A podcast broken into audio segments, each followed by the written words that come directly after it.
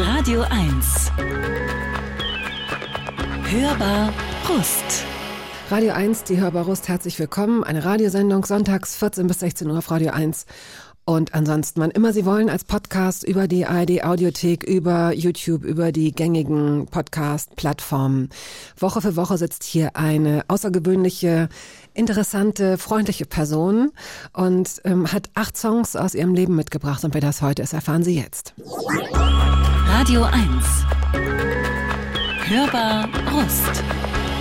Ja, leck mich doch, werden vielleicht ein paar Leute gedacht haben, als sie hörten, dass es da unlängst einen rundfunkgebührenfinanzierten Pornofilm gab, der in Zusammenarbeit mit Jan Böhmermann entstand, wobei letzterer zwar eine aktive Rolle einnahm, aber nicht in dem Sinne. Er produzierte den gut ausgeleuchteten Vierer mit dem sperrigen Titel FFMM Straight Queer Doggy BJ Oral Orgasm Squirting Royal. Dass es dafür einen Jury Award der Sexmesse Venus gab, ist wohl aber in erster Linie unserem heutigen Gast zu verdanken, Paulita Pappel. Sie nämlich führte unter anderem Regie. Und im Gegensatz zu den meisten anderen Menschen, die sich täglich in Bars und Bibliotheken, Fernsehstudios oder an Fleischtheken herumtreiben, kennt Paulita das Sexgeschäft aus dem FF.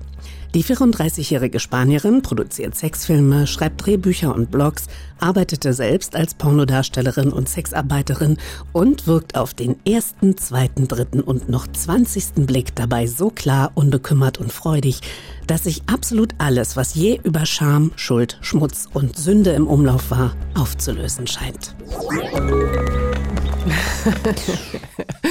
Hallo, herzlich willkommen, Paulita. Hallo, vielen Dank, dass ihr mich eingeladen habt. Sehr gerne. Ich möchte, äh, ich weiß nicht, ob man eine Triggerwarnung aussprechen muss, sollte, ob es nötig ist. Wir werden hier heute viel über Sex sprechen, auch über Pornografie. Ich wir werden versuchen, es so zu machen, dass es wirklich für Leute U18 und Ü80 in Ordnung ist, dass da niemand äh, ohnmächtig wird vor Scham. Aber versprechen kann ich es nicht. Und es ist auch keine rein journalistische Sendung. Also hier sitzt du mit deiner Haltung dazu, da sitze ich. Ich werde bemüht sein, mich diesem Thema Pornografie auch so objektiv es geht zu nähern. Ähm, aber ich glaube, man wird raushören, dass ich kein Fan bin. Und vielleicht sprechen wir an der einen oder anderen Stelle darüber, warum es sich so bieder anfühlt, zum Beispiel auch, zu sagen, ich, ich stehe nicht auf Pornografie. Hast du darüber schon mal mit Leuten gesprochen? Haben dich auch andere Leute darauf angesprochen, dass sie das Gefühl haben, sie wirken gleich, als wären sie 2000 Jahre alt? Ja, tatsächlich. Gerade vor allem viele Frauen vielleicht, die genau dieses Gefühl haben, die sagen, ich darf jetzt nicht mehr sagen, ich möchte kein Porno gucken, weil irgendwie ist es jetzt trendy vielleicht mhm. oder so. Ich sag ganz klar, also meine Haltung ist eine ganz klare, beim Sex und Pornografie ist die höchste Regel, nichts ist richtig oder falsch sondern es geht nur darum, was du möchtest und was für dich richtig sich anfühlt. Und das kann sich auch ändern heute auf morgen. Mhm. Deswegen, ich glaube, ne, beim sexpositiven, ähm, ich nenne das jetzt mal, ne, die sexpositive Movement, geht es ja darum, nicht, dass alle Sex haben müssen und alle Pornos gucken müssen, sondern es geht eben darum, dass jeder und jede Information haben und für sich selbst dann entscheiden kann, mhm. was für mich richtig ist in diesem Moment. Es wird nicht ganz so einfach sein, glaube ich, dieses Gespräch so stringent zu führen. Auch dafür möchte ich mich am Anfang schon mal entschuldigen, weil ich merke schon bei dem, was du jetzt gesagt hast, dass ich gerne da schon mal reingehen würde, aber ich weiß nicht, ob wir es erschöpfend an dieser Stelle schon klären oder besprechen können. Du sagst, es gibt, du möchtest ja gerade bei dieser, durch dieses Sex positive klar machen, es gibt in Sexualität nichts, was richtig oder falsch ist. Da würde ich widersprechen wollen, denn es gibt ja schon Tabus. Und meiner Meinung nach sollten einige Dinge tabuisiert bleiben, wie beispielsweise ähm, Sex mit Kindern. Das ist jetzt natürlich so ein Totschlagargument, ne? gleich mhm. am Anfang. Find Nichtsdestotrotz wirst du damit sicherlich häufiger mal konfrontiert. Was entgegnest du? Auf jeden Fall, danke. Ich glaube, das Gespräch wird sehr spannend. ich freue mich schon drauf. Ähm, ich würde sagen, das ist kein Sex. Das ist eine übergriffige Tat beziehungsweise eine Straftat. Ähm, ich verstehe unter Sex Einvernehmlichkeit. Also ich verstehe unter Sexualität oder ein Sexakt etwas, was gut, entweder ein Mensch alleine für sich oder eben zwei Menschen mhm. oder mehrere Menschen im gegenseitigen Einvernehmen entscheiden zusammen zu machen. Für mich ist das Konzept von Consent, wie man das ja so oft. Also Zustimmung, Einverständnis, Zustimmung, ja. Mhm. Einverständnis ist für mich zentral in der Definition von Sex und auch von Pornografie. Okay. Und ich finde, das ist sehr wichtig und das ist total behilflich für uns alle, das sozusagen als Grundsatz zu nehmen, um eben zu unterscheiden zwischen Sachen, die Sexualität, Pornografie und so weiter sind und andere Sachen, die es eben nicht sind. Die es eben Straftaten sind, die, die, die illegale Inhalte sind. Und ich glaube, je klarer wir in dieser Definition sind und je klarer wir uns darüber austauschen, was ist denn Einvernehmlichkeit, wie, wie, ne, wie sieht das aus am Beispiel zum Beispiel eines Pornosets, darüber können wir vielleicht nochmal reden, dann können wir klarer auch gegen Sachen, die eben nicht okay sind, die, du gerade Tabu genannt hast, aber ich würde das gar nicht Tabu nennen, sondern ich würde sagen, das ist, wie gesagt, Straftaten oder was Falsches, dann können wir klarer dagegen angehen. Was Falsches wird dir wahrscheinlich dann schon wieder so eine Diskussionsgrundlage, ne? Dann ist es wahrscheinlich eher, ja, wirklich einfacher, es an, an Straftaten festzumachen. Gut, okay, wir fangen jetzt mal an. Du bist jetzt nicht nur Sex- oder Pornografie-Botschafterin hier, äh, du Glückliche oder du Arme, ich weiß es gar nicht, sondern du bist natürlich auch als Paulita hier eingeladen, als jemand, der Songs rausgesucht hat und durch dessen Biografie äh, wir streichen an deiner Hand, sozusagen, du nimmst uns mit. Dann fangen wir mal mit dem ersten Lied an. Ich habe die Songs, die du uns geschickt hast, in eine Reihenfolge gebracht, von der ich hoffe, dass sie einigermaßen sinnvoll ist. Es geht los natürlich mit einem Song wie Liebe zu dritt, Stereo Total. Ähm, und dieses Lied steht wofür in deinem Leben? Ich habe sehr lange mich falsch gefühlt, weil ich das Gefühl hatte, dass ich mehrere Menschen gleichzeitig lieben kann. Und ich dachte, irgendwas stimmt nicht mit mir, ich habe vielleicht Intimitätsprobleme, ich kann mich nicht auf eine Person einlassen und so weiter und so fort. Ich bin nach Berlin gekommen und für mich haben sich in Berlin wirklich sehr viele Sachen ganz anders ausgestellt, als ich das gelernt hatte bei mir in, Spanien, als ich aufgewachsen bin. Und eine der wichtigsten Sachen war, dass ich eben mit dem Konzept von Polyamorie in Kontakt gekommen bin.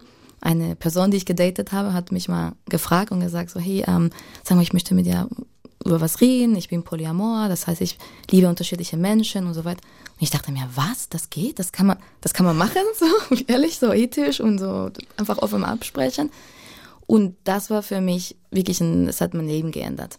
Und für mich steht dieses Lied im Liebe zu dritt, ist natürlich ne, ein lustiges, witziges Lied, aber diese Idee von, man kann mehr als eine Person gleichzeitig lieben und das in einer Art und Weise, die schön und lebensbejahend und ne, Lust zelebrierend mhm. ist, das war für mich einfach ein tolles Erlebnis und das Letzte dafür. Das Wort körperlich spielt wahrscheinlich aber auch noch eine große Rolle. Ne? Lieben ja, aber auch mehrere Personen körperlich lieben. Genau, auch Sex mit okay. unterschiedlichen Menschen haben.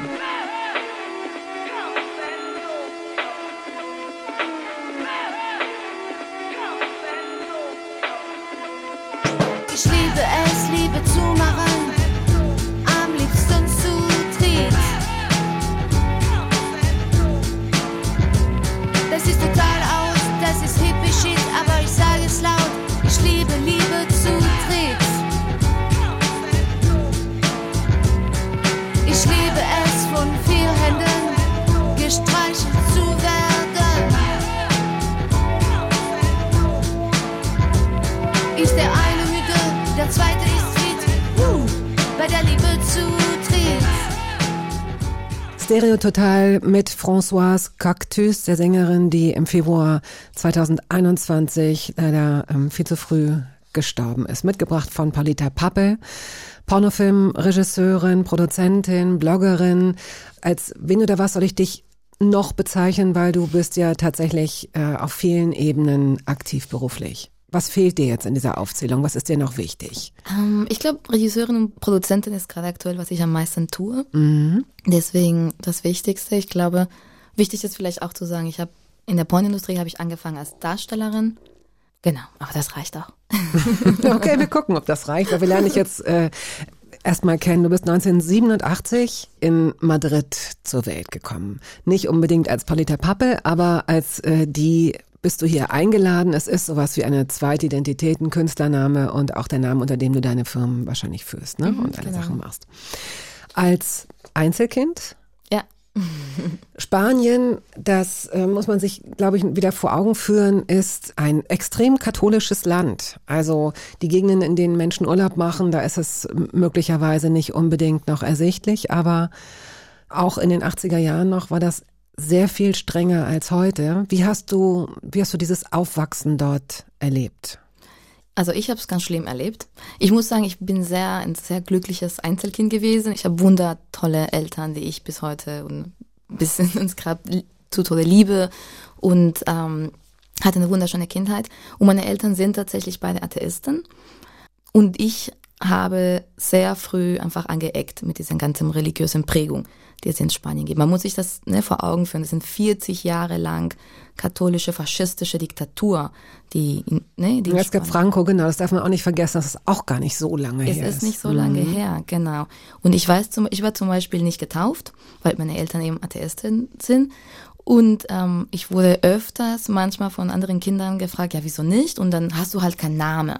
Mhm. Was jetzt nicht so schlimm ist, natürlich, ne, aber es sind so Sachen, wo man, wo ich immer dachte, so, was? Nee, natürlich habe ich einen Namen. Meine Eltern mhm. haben mir einen Namen gegeben. Mhm. Ähm, was soll das? Oder meine Eltern waren zum Beispiel nicht verheiratet. Dann hieß es, ah, die lieben sich nicht.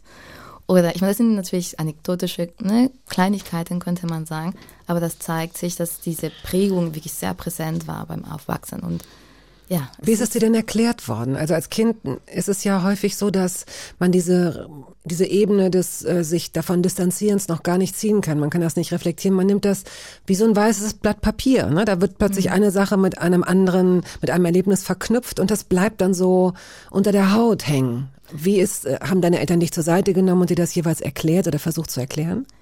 Meine Eltern sind Menschen, die sehr viel sprechen. In unserem Haushalt sozusagen wurde immer sehr früh sehr viel über Politik und über alles Mögliche sehr offen gesprochen, wofür ich sehr dankbar bin.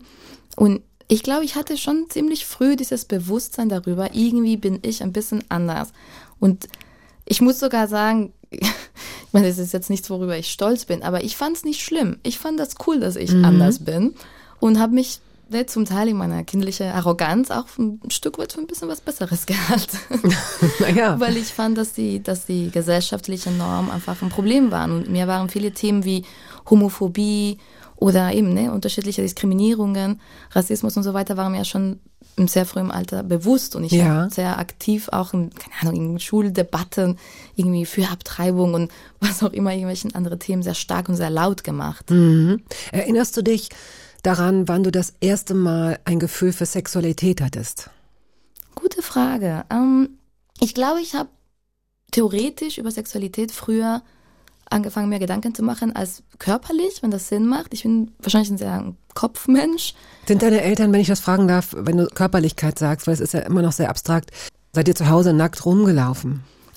Ja, nicht immer, aber in Spanien ist es natürlich, in Madrid ist es sehr heiß. Im Sommer kann es bis zu 40, 45 Grad im ja, Schatten okay, nicht werden. draußen, aber in der Wohnung. nee, aber in der, genau, nee, mit, meine Eltern hatten einen sehr leichten Umgang mit, mit ja. Nacktheit, genau. Wir sind ja auch in äh, FKK-Strände zum Beispiel im Sommer gegangen, mhm. was für Spanien schon besonders ist. Es ist natürlich hier in Ostdeutschland irgendwie was anderes, es ist viel üblicher, ne? Aber für Spanien war es schon sehr hippie. So. Ja. Meine Eltern waren irgendwie Hippies, sage ich jetzt mal, in, für spanische Verhältnisse. Mhm. Genau, und deswegen, ja, wir hatten eine offene Türpolitik. Also, ne, die, wenn jemand geduscht hat, dann konnte man trotzdem ins Bad kommen und halt was, wenn man irgendwas gebraucht hat. So, und das war jetzt kein Thema. Nee, da hatte ich ein einen leichten Umgang mit, also mit. Ja, das Nacktheit. ist ja dann wahrscheinlich genau Nacktheit hat, muss ja nicht was mit Sexualität nee, zu tun genau, haben. Genau, eben mhm. nicht. Nee, für mich eben. Mhm. Das, das war es nicht. Ich dachte nämlich so, oh Gott, nackter Mensch. Nee, für mich war ein nackter Mensch war etwas, was, ja, wenn man keine Klamotten anhat, dann ist man halt nackt. So. Aber Sexualität äh, schleicht sich ja oft, ohne dass es als solche kenntlich ist, in, mhm. in Kindergefühle hinein, ohne dass man sagen kann, das ist jetzt schon ein erstes Aufbegehren oder ein erstes ja. Schwärmen oder wie auch immer, das wie so Tropfen irgendwie. Ja. Dann, weißt du das noch, dass es da sowas gab? Ich glaube, mein, ich habe eine ganz klare Erinnerung. Ähm, ich war im Sportunterricht ziemlich gut. Es war etwas, was ich war in Mathe und Sport gut, was ja sonst nicht immer mhm. unbedingt zusammenhängt. Ähm, und eins meiner Lieblingssachen im Sportunterricht war, wenn man diesen Seil so hochgeklettert ist. Ah. Ich weiß nicht, ob ihr ja, das gemacht ja, ja, habt. Hm.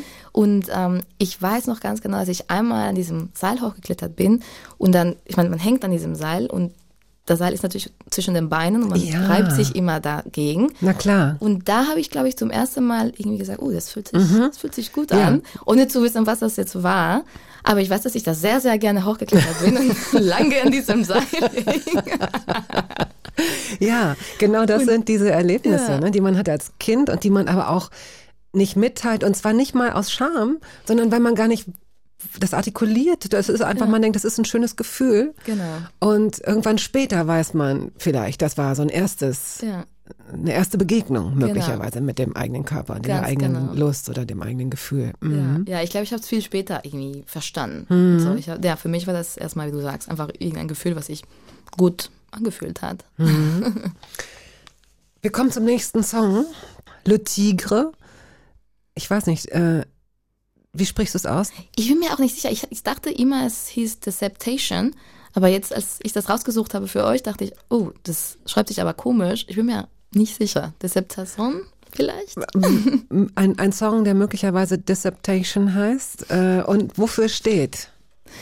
Le Tigre war eine Band, die ich zusammen mit einer sehr guten Freundin von mir, Clara, ist eine meiner besten Freundinnen von, äh, von der Schule. Ja, wir waren im Konzert zusammen und Le Tigre stand ja ganz klar für, gut, queer, das Wort queer kannte ich, glaube ich, damals nicht, aber für lesbisch oder homo. Und das war so ein bisschen, ich hatte nicht so richtigen Coming Out als queer, weil meine Eltern, wie gesagt, so offen waren.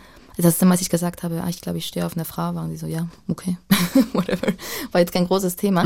Aber trotzdem so innerhalb irgendwie der Schule und so weiter war das schon natürlich ein Thema, zu sagen, bin ich, ja, bin ich jetzt lesbisch oder nicht? Ich habe mich lange da den Kopf irgendwie zerbrochen drüber.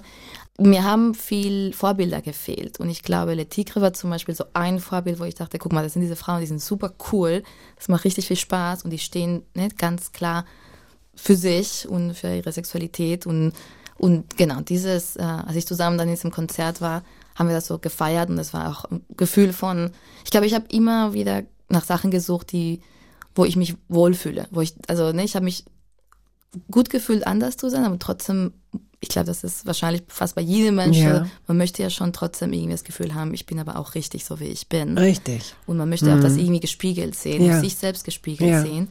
Und diese Band war für mich so ein klares, okay, so, so kann man es machen. Gut. Who took the bomb?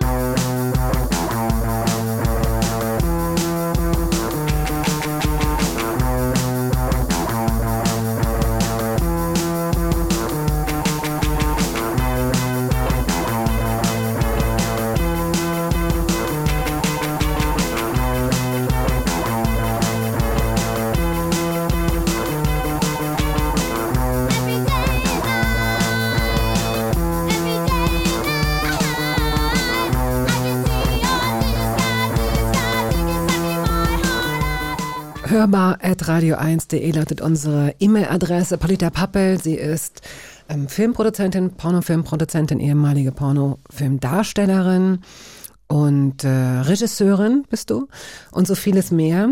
Also ähm, dies hier, nehmen Sie, nehmen Sie einfach Ihre Berufsbezeichnung als meinetwegen, wenn das nötig ist, Triggerwarnung Light. Wir sprechen heute über äh, Nacktheit und Pornografie und über Geschlechtsteile und über vielleicht auch über ich habe einen Vorschlag. Ich, ich mag das Wort Triggerwarnung irgendwie nicht so gerne, weil ich finde, das wurde sehr inflationär benutzt. Ich würde sagen, lieber Inhaltsbemerkung ähm, Bemerkung vielleicht oder Inhalts, wie würde man das sagen? Das sagst du als Spanierin, ja? Also Ja. wenn ich das als Deutsche sagen würde, lass uns das doch bitte Inhaltsbemerkungen nennen, dann würden alle sagen, oh, ihr Deutschen immer, das ist so unsexy, ja? Ja, aber Trigger ist ein Wort, was, wie gesagt, ich finde, sehr inflationär benutzt wurde. Alles ist auf einmal, alles triggert mich und alles triggert allem und alles kann ein Trigger sein. Und Trigger, ich bin keine Ärztin, deswegen müsste man vielleicht nochmal genauer, aber so wie ich das verstehe, ist ne, ein Trigger etwas, was medizinisch sozusagen, ne, es eine ähm, Beschreibung davon gibt, was ein Mensch mit einer traumatischen Erfahrung zum Beispiel eben diesen Trauma wieder hochbringt. Und ich finde, es ist ein Unterschied zwischen etwas, was wirklich ein Trigger ist und etwas, was mich vielleicht ein bisschen unwohl fühlen lässt oder was mich stört. Und ich glaube, ich persönlich finde es super, wenn ich einen Film zum Beispiel angucke und mich stört was dabei, weil das bringt mich zum Nachdenken. Ich muss das gleich nicht als negativ sehen und sagen, oh Gott, das hat mich getriggert, ich habe irgendwie ein unangenehmes Gefühl gespürt, sondern okay, das hat mich, es hat irgendwas mit mir gemacht. Was macht das mit mir und was, ne, was bringt mir dieses Gefühl? Wo, wo kann ich da weiter bohren und gucken? Deswegen finde ich vielleicht die Unterscheidung. Ich finde das ähm, eine sehr äh, konstruktive und schöne äh, Art, da ein Veto einzulegen deinerseits, weil Du hast recht, viele Sachen werden zu schnell und zu undurchdacht einfach benutzt und durchgereicht und weitergereicht und gar nicht mehr hinter, hinterfragt. So.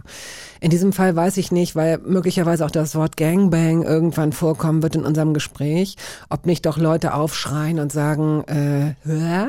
ich, ich weiß es nicht. Also es ist jetzt ein für alle Mal kurz erklärt, gesagt, gewarnt. Wir probieren's. Wir gehen einfach, wir gehen weiter vor. Wir wissen ja gar nicht, was kommt. Es bleibt spannend. Es bleibt spannend. Mit 15 bist du zum ersten Mal in Berlin gewesen zur Klassenreise. Was hat man euch über diese Stadt, über dieses Land überhaupt gesagt in der Schule? Ich bin ja zur deutschen Schule gegangen in Madrid. Aha, deswegen sprichst du auch so ausgezeichnet Deutsch. Danke sehr. Ich müsste noch besser Deutsch können, aber ich tue mein Bestes. aber genau, ja, ich bin mit elf Jahre, äh, also als ich elf Jahre alt war, bin ich in die deutsche Schule in Madrid reingekommen und habe dann intensiv Deutsch gelernt. Die hatten so ein Programm, wo Menschen, die ganz Spanier waren sozusagen, ähm, eben sich integrieren könnten und wirklich im deutschen Schulsystem dann Warum denn? Warum bist du auf die deutsche Schule gegangen? Meine Mutter fand Sprachen immer toll und die wollte mir unbedingt die Möglichkeit geben, einfach Sprachen zu lernen. Und in Madrid ist es so, dass die meisten zweisprachigen Schulen sehr spießig und sehr teuer sind tatsächlich und, und vor allem auch ganz weit weg von, von dort, wo wir gewohnt haben, waren.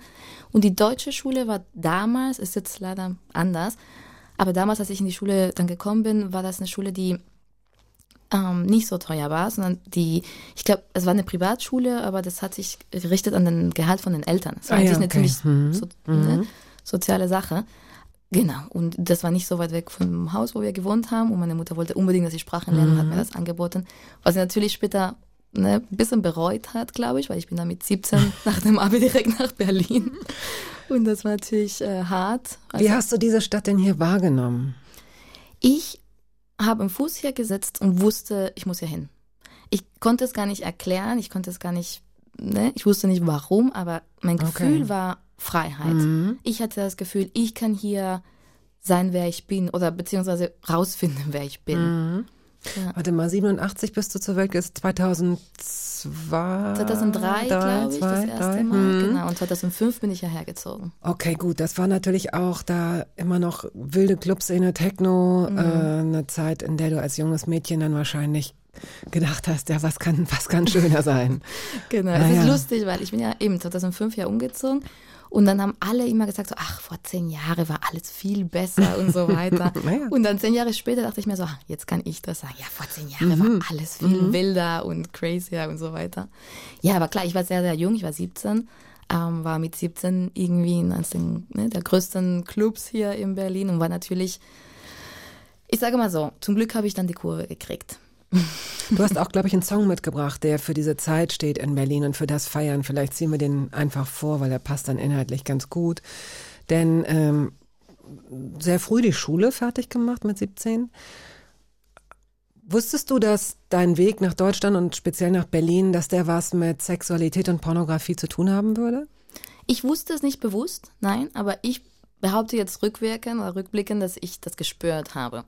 Ich war wirklich, ich habe mich einfach nicht wohl gefühlt in meiner Sexualität und meiner Identität in Spanien. Irgendwie hatte ich das Gefühl, ich, irgendwas stimmt nicht mit mir und ich muss, aber irgendwas stimmt auch nicht mit, mit allem. So, ich meine, gut, als Teenager, klar, hat man eh so ein Gefühl, aber dieses Gefühl von Freiheit, das ich in Berlin gespürt habe, hatte mit Sexualität zu tun wie gesagt, ich wusste, ich hätte das damals nicht aussprechen können oder beschreiben können, aber irgendwie im Gefühl wusste ich, hier kann ich sexuell freier sein. Und wie und wo und wann hat sich das dann bestätigt? Einfach, die an, einfache Antwort ist, du bist weggegangen und hast es erlebt und hast es zugelassen und hast es forciert? Ja. Ist das die Antwort wahrscheinlich, ne? Es ist ja leicht. Schon, ja, es war, es war natürlich ein langer Prozess. Ne? Ich will nicht sagen, ich bin nach Berlin gekommen und in einem Tag war ich komplett aufgeklärt und alles hat Sinn gemacht. Es war natürlich ein jahrelanger Prozess. Ich habe erstmal die Queer-Szene entdeckt für mich und habe dann im ähm, alt ex-besetzten Haus gewohnt. In der Liebig äh, 34, Liebigstraße 34, Genau. die nach wie vor Ja. ja in dieser Stadt ein Thema ist. Für diejenigen, die nicht aus Berlin kommen oder die das jetzt ganz woanders hören, erstmal herzliche Grüße. Wie schön, dass Sie die hörbar hören, dass ihr die hörbar hört. Äh, Liebig 44 ist ein Wohnprojekt. Kannst du es in zwei, drei Sätzen Genau. beschreiben? Die Liebig 34 war mal ein besetztes Haus, was dann als Projekt sich entwickelt hat und das Haus gemiet, offiziell gemietet hat. Unter sehr, sehr schlechten Bedingungen allerdings. Erstmal war es ein Frauenprojekt, glaube ich, wo nur Frauen gewohnt haben. Dann wurde es zu Flinter. Also Frauen, Lesben, Trans, äh, Asexuellen. Genau, aber es war sozusagen ein Ort, wo keine Cis-Männer gewohnt haben. Cis-Männer sind. Es sind Männer, die als Männer geboren wurden oder als, als Männer auch definiert wurden, dass sie geboren sind und sich immer noch als Männer identifizieren. Im Gegensatz zu Transmenschen, die eben, wo deren Identität eben nicht übereinstimmt mit dem, ähm, mit dem Geschlecht, was ihnen ähm, bei der Geburt ähm, zugeordnet wurde. Okay. Dann dieses Haus äh, ist im Streit mit, ähm, mit den Besetzern nach wie vor, immer wieder Polizei, immer wieder. Ähm, Es wurde geräumt geräumt. Ach, es ist okay, jetzt ist es, jetzt ist es Ja. doch geräumt. Okay. Ja, ja, es war ein langer, langer Kampf. Äh, es war wirklich sehr schade. Ich finde, es ist eine Schande, dass die Politik dann nicht irgendwie anders, nicht nur bei der Liebig, sondern auch bei anderen Hausprojekten nicht äh, anders eingreift. Äh, weil es sind Kulturorte, es sind Orte, wo viele Menschen auch ähm, Heilung finden und wo viel, wo viel geschaffen wird und, und echt wirklich safer Räume für viele Menschen. Es ist schade, dass die Politik da nicht den Mehrwert von sieht und nur die, ne, die kapitalistischen Interessen von den Besitzern, die eh tausend Millionen andere Wohnhäuser haben, vorzieht. In welcher Zeit hast du da gelebt? Weißt du das noch ungefähr? Ja, das war 2006. 2000. Frühling. Für, für ein Jahr oder wie Gar lange? nicht so lange. Ich war, glaube ich, nur drei Monate da. Es hat sich aber gefühlt wie ein Jahr. es war wirklich ein sehr, es war eine tolle Zeit, weil es war wieder, es, es waren so viele neue Eindrücke und überhaupt dieses, diese Energie dieses Hauses und dass da ne, Räume gab, wo, wo es klar war, so wir sind irgendwie unter uns in Anführungsstrichen und können uns ganz anders austauschen und, und können ganz anders handeln, weil wir einfach ne, nicht abhängig sind oder uns nicht definieren durch ne, den Vergleich mit dem anderen Geschlecht in Anführungsstrichen. Hast du denn das Gefühl gehabt, dass, äh, dass die sogenannten Cis-Männer für dich eine Bedrohung darstellen? Für dich persönlich? Für mich persönlich nicht. Ich bin weiterhin, also ich habe immer Freunde und Sex mit Cis-Männern gehabt, habe ich bis heute noch. Mein Partner aktuell ist ein Cis-Mann. Aber du durftest sie nicht in dem Sinne mit nach Hause nehmen. Ja, das war ein bisschen witzig tatsächlich. Ich hatte zwischendurch auch eben war also ein Lover oder eine Person, mit der ich was hatte. Und äh, ich habe ein paar Mal, glaube ich, heimlich nachts reingeschlichen. Okay. Aber darum ging es ja gar nicht. Nee, es ging ja nicht, also für mich ging es nicht darum. Also wie gesagt, ich habe mich, ich fühle mich nicht besonders bedroht. Also nicht mehr als jede andere Frau. Wir werden ja, wir wachsen damit auf, dass Männer irgendwie eine Bedrohung sind und dass wir Angst haben sollen auf der Straße. Aber das, es geht um was anderes. Es geht um diese soziale Skripte, die wir haben, wenn wir in einem Raum sind und wie wir uns verhalten, wenn als Frauen, wenn Männern da sind oder als was auch immer für ein Gender. Das macht was in der Dynamik und die Total. Art und Weise, wie wir sprechen. Ich meine, das kennt man, oder?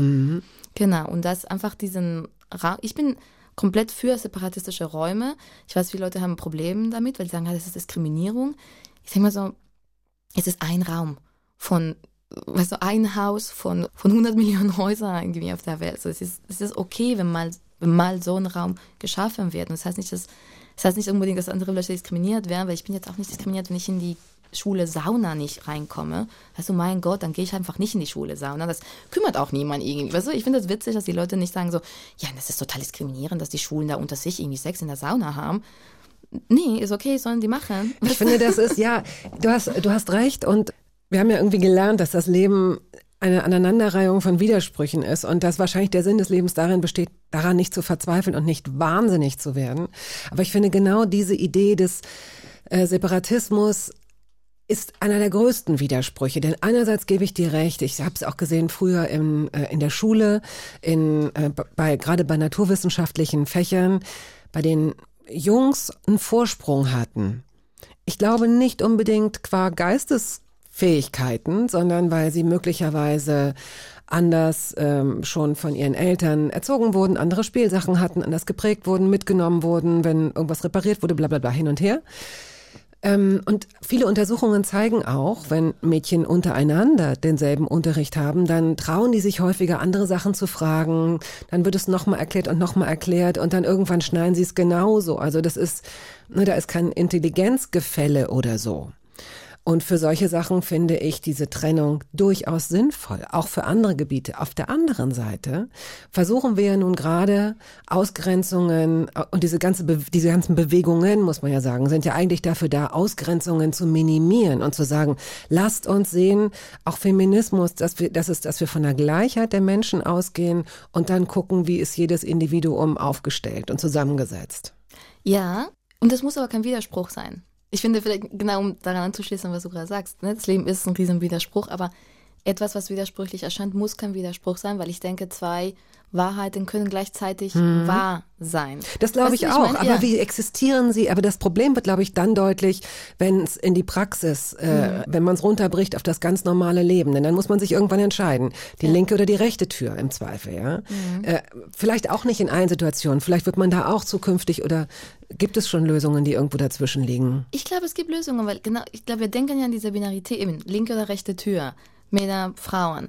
Und es gibt so viele tolle Vorsätze, Theorien, praktische ne, Lebensentwürfe, die eben diese Binarität in Frage stellen und die sagen, vielleicht ist es nicht links oder rechts, vielleicht manchmal schon.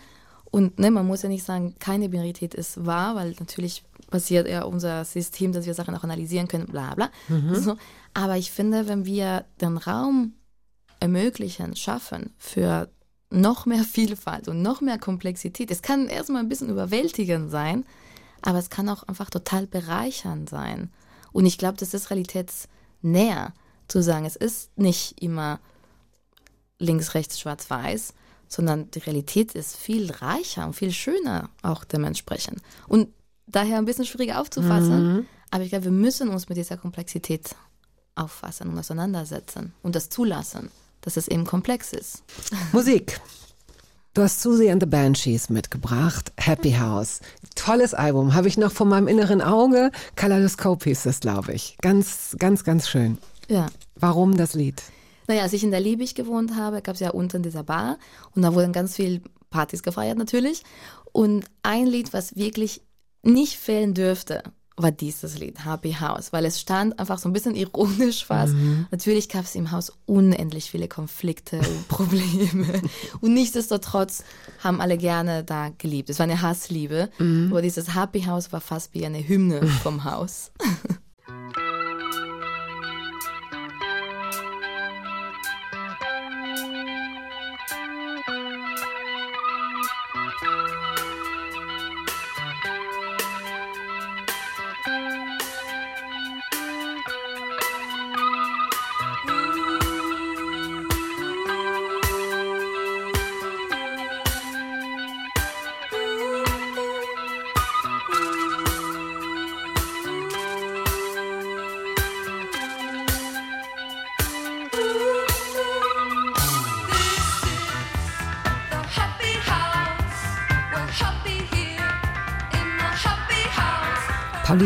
ist heute hier zu Gast. Sie ist 34 Jahre alt, Pornofilmregisseurin, Produzentin, Bloggerin. Sie haben sie auch möglicherweise schon mal gesehen, entweder im Neo-Magazin Royal ähm, bei Jan oder mit Jan Böhmermann oder aber ja in einem Interview, wie auch immer. Du bist auch ziemlich häufig interviewt worden und sehr bekannt geworden durch eben diesen Film, dessen Titel FFMM Straight Queer Doggy BJ, I don't know. Was ist BJ? Blowjob. Oh, natürlich, natürlich. Oral. Weißt du was? Ich bin hier der Verbrenner in einer Welt voller Elektro- und Wasserstoffmotoren. Das ist schrecklich. Am liebsten würde ich jetzt prahlen mit meinen ganzen Sexgeschichten, damit, damit ich hier nicht so Oma-mäßig sitze. Aber BJ konnte ich wirklich nicht. Okay, BJ Oral Orgasm Squirting. Sag, was Squirting ist? Squirting ist eigentlich die weibliche Ejakulation, wird das genannt. Das ist Menschen mit Vulven, ähm, können eben auch ejakulieren und da kommt halt Flüssigkeit aus dem, ja, kommt Flüssigkeit raus, kann mehr oder weniger sein. Royal. Also auch das gehört alles noch zum Titel dieses Films, Klammer auf, gebührenfinanziert, Klammer zu. Diesen Film ähm, habt ihr gemeinsam gemacht oder ähm, ich weiß nicht, hat, hat Böhmermann ihn oder seine Firma ihn mitproduziert, produziert? Wie ist das gelaufen? Wie seid ihr überhaupt zueinander gekommen? Naja, es war so super witzig, weil seit Jahren sage ich so als Provokation, ich dachte, also wirklich als Provokation, so eigentlich müsste es öffentlich-rechtliche Pornos geben. Eines Tages stehe ich auf, öffne meine E-Mail und da ist eine E-Mail von ZDF Magazin Royal, die sagen, wir möchten jetzt den ersten öffentlich-rechtlichen Porno produzieren, magst du Regie führen? Ich dachte, ich spinne, ich dachte, das ist nicht wahr. ich so, ja, klar, gerne. Hab erstmal gesagt, ihr wisst schon, dass ihr es äh, nirgendwo zeigen dürft. Euch ist das schon klar. Und die so, ja, gucken wir nochmal mit der legalen Abteilung. Ja, stimmt, können wir nicht. Machen wir trotzdem. und so, so hat's angefangen. Und dann haben wir im Austausch irgendwie, ich habe den Sachen vorgeschlagen, gesagt, okay, was wollt ihr sehen? Wollt ihr eine Geschichte? Wollt ihr? Die so, nö, nö, einfach, einfach der Porno, einfach der Sex. und Ah, okay, das beruhigt mich. Denn das wäre jetzt Ähm, Kritikpunkt meinerseits. Ich habe mir den angeguckt, 20 Minuten, Ja. mm, und habe gedacht, ich habe so viele Interviews jetzt mit dir gelesen und ich habe dich ähm, erlebt und habe gedacht, okay, äh, ich glaube, dass du wirklich das Zeug hast, vieles zu verändern, ob deiner Art, die schon sehr, sehr besonders ist.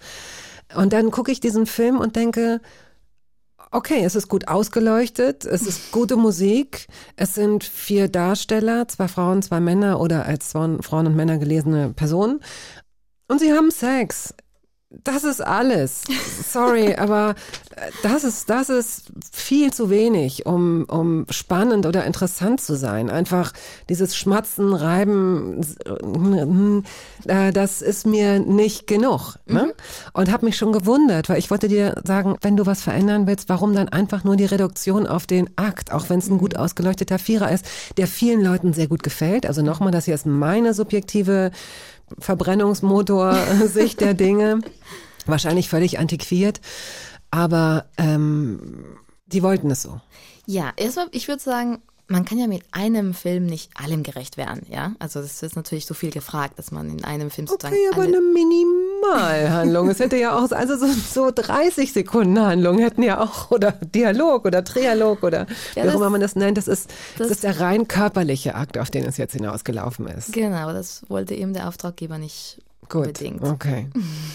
Ich finde es aber auch nicht schlimm. Also worauf ich mich konzentriert habe, ist, mir war wichtig, dass die Kommunikation zwischen den Darstellenden sichtbar wird. Gar nicht so die verbale Kommunikation, aber dass man das Gefühl hat, okay, die kommunizieren und es gibt Blicke und Geräusche, die sich, die sie von sich geben und, äh, ne, und eben Gesten, wo man sieht, so, okay, die haben gerade Spaß daran, woran sie machen. Die arbeiten nicht irgendwie in, in eine Choreografie ab, sondern Ja. sondern die folgen ihren Impulsen und machen einfach das, worauf sie Lust haben. Und eben das Thema Safer Sex, ne, Verhütung. Ähm, war, ich wollte versuchen, diesen Safer Sex, ne, das, auf Deutsch klingt das ja so schrecklich, Lecktücher, was ja niemand weiß, was das ist. Es ist eigentlich ein, es ist wie ein Kondom, aber aufgemacht sozusagen. Quadrat, Es ist ein ein- Quadrat, ja. was man auf eine Vulva oder einen Anus ähm, rüberspannen kann, um eben oral dann ne, diesen Körperteil zu befriedigen oder zu reizen, ähm, was einfach safe ist, damit keine Schleimhäute oder irgendwas, ähm, genau, Schleim an, an den Mund kommt.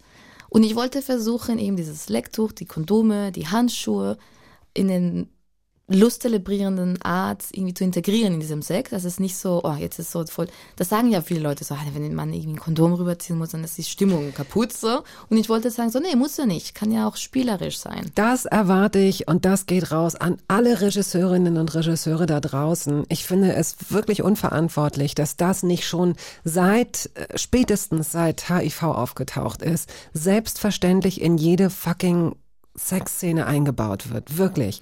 Also das, oder wirklich, dass es so eine Auflage gibt, Filme, die gefördert werden, äh, müssen das dann wenigstens erfüllen, weil das natürlich, also ich meine jetzt inzwischen hab- haben 80 Paradigmenwechsel stattgefunden, weil Jugendliche, die sich möglicherweise auch an Filmen orientieren, in ihrer eigenen Sexualität inzwischen Pornos kommen wir auch noch zu, ähm, angucken können und auch möglicherweise schon sehr, sehr früh mit Sexualität konfrontiert werden, auf eine Art und Weise, wie es vielleicht nicht unbedingt gleich als Einstiegsding praktikabel ist, aber es hätte, glaube ich, auf jeden Fall meiner Generation sehr, sehr, sehr geholfen, wenn da zwischendurch einfach mal eine Hand zwischengeschnitten worden wäre, die in so eine Nachttischschublade greift oder einfach mal ein Kondom aufreißt und man sieht, dass es eingebaut wird und sei es nur, dass diese Tüte aufgerissen wird und dann kann es weitergehen. Und das wird so oft umgangen. Das verstehe ich nicht. Das ist wirklich verantwortungslos. Ich bin hundertprozentig bei dir. Ich glaube, und, und ich finde es toll, ehrlich gesagt, dass du das sagst, weil so viele Leute sagen, okay, Porno gibt ein falsches Bild von Sexualität und so weiter. Und ich denke mir so, darüber können wir gerne reden und kritisch das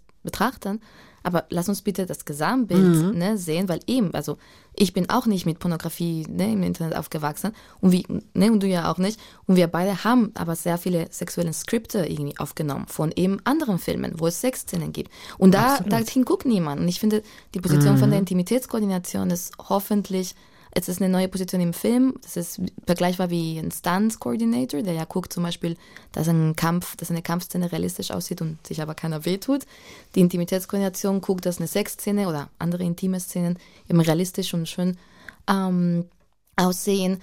Und aber alle sich wohlfühlen. Das machst du auch, ne? Du bist so ich auch, Beraterin, genau. Intimacy Coach oder wie das wie Koordination heißt Koordination. das, genau. okay, alles klar. Ja. ja. Genau, und ich, ich wollte aber sagen, das ist zum Beispiel für mich als in meiner Arbeit als Intimitätskoordination etwas, was ich immer wieder frage. So, wenn es natürlich ist, wenn es ein altes Ehepaar ist, das seit 40 Jahren zusammen ist und monogam, da natürlich nicht, so, das passt ja nicht in der Szene. Aber gerade bei One Night Stands oder andere ne, Mhm. Sexsituationen, ich sage, lass uns bitte ein Kondom zeigen. Why not? So. Ich denke auch, dass es geholfen hätte, dieses ähm, unsexy und dieses uncool Ja. einfach mal kleiner zu machen. Ne? Also selbst wenn es für den einen oder anderen ähm, Mann noch unangenehmer wäre und auch freier, das weiß man, zahlen mehr, wenn sie zu Prostituierten gehen und sagen, ohne Gummi kriegst du, weiß ich nicht, 20 mehr oder so. Das ist, das ist ein Thema, das wir nicht lösen können. Aber wenn es ein größeres Selbstverständnis äh, gekriegt hätte, das hätte auf jeden Fall schon geholfen. Aber es ist noch nicht zu spät. Und es ist auch nicht die letzte Pandemie und nicht der letzte sexuell übertragbare Virus. Also ähm, leider. Leider, genau. So, Lady Tron hast du mitgebracht mit 17. Wofür steht der Song? Ich bin eben mit 17 nach Berlin gekommen, wie gesagt, und habe Techno entdeckt und die ganze Partyszene und war und habe auch andere Substanzen entdeckt, die mich in meinem Glück verholfen haben, geholfen haben. Und das war eines der ersten Lieder, wozu ich getanzt habe, äh, im Sonar, witzigerweise in Barcelona. Und das war auch wieder, wieder mal so ein bisschen eine Hymne für mich. Ich war halt 17 und das war meine Zeit.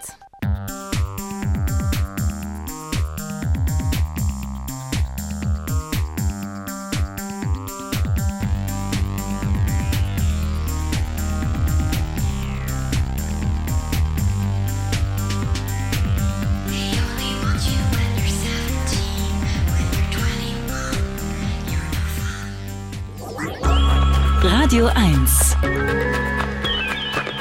Hörbar Brust.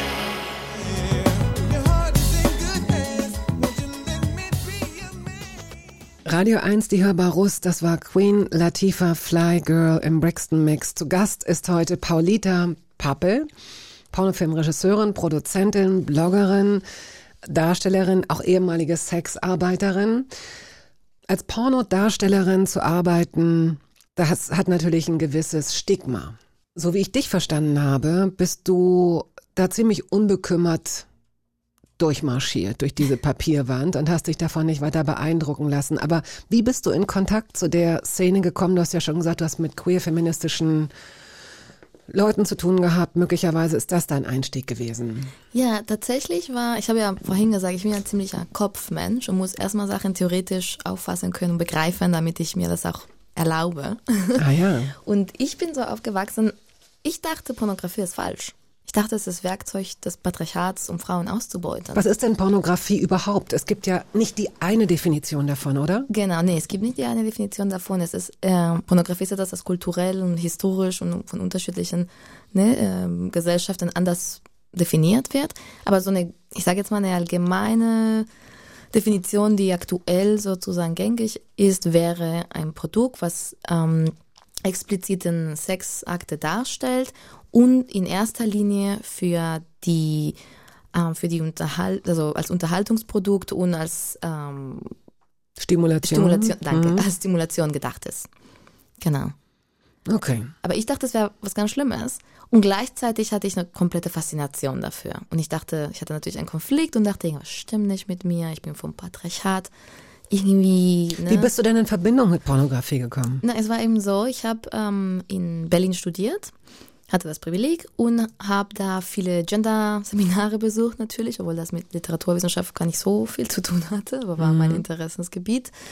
Und in einer von diesen, ich glaube, es war eine berufsvorbereitende Veranstaltung zu Gender Mainstreaming.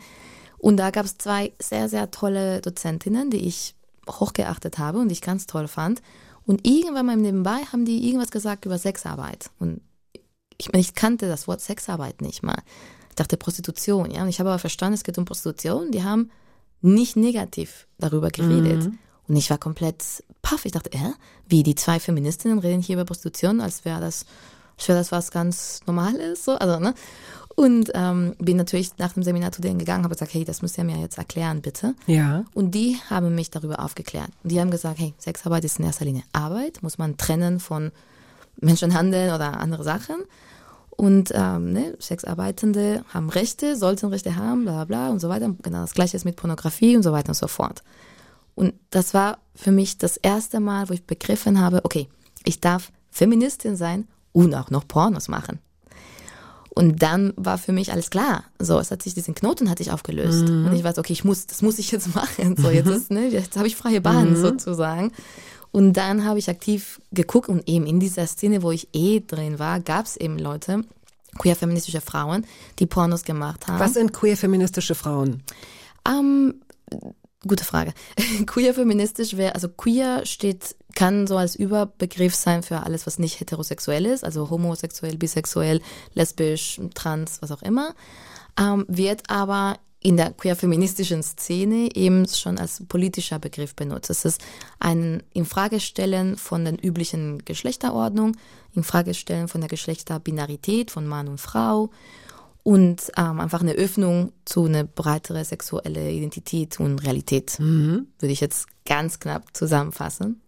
Und feministisch eben, also queer feministisch eben halt bei, also für, ein Teil vom Feminismus, das eben nicht nur um, also natürlich für die Gleichstellung von Mann und Frau, aber darüber hinaus auch intersektional denkt. Intersektional heißt äh, nicht nur über Geschlecht reden und denken, sondern eben um andere Diskriminierungen in der Gesellschaft mitdenken, sei es Rassismus, äh, Klassismus und so weiter und so fort.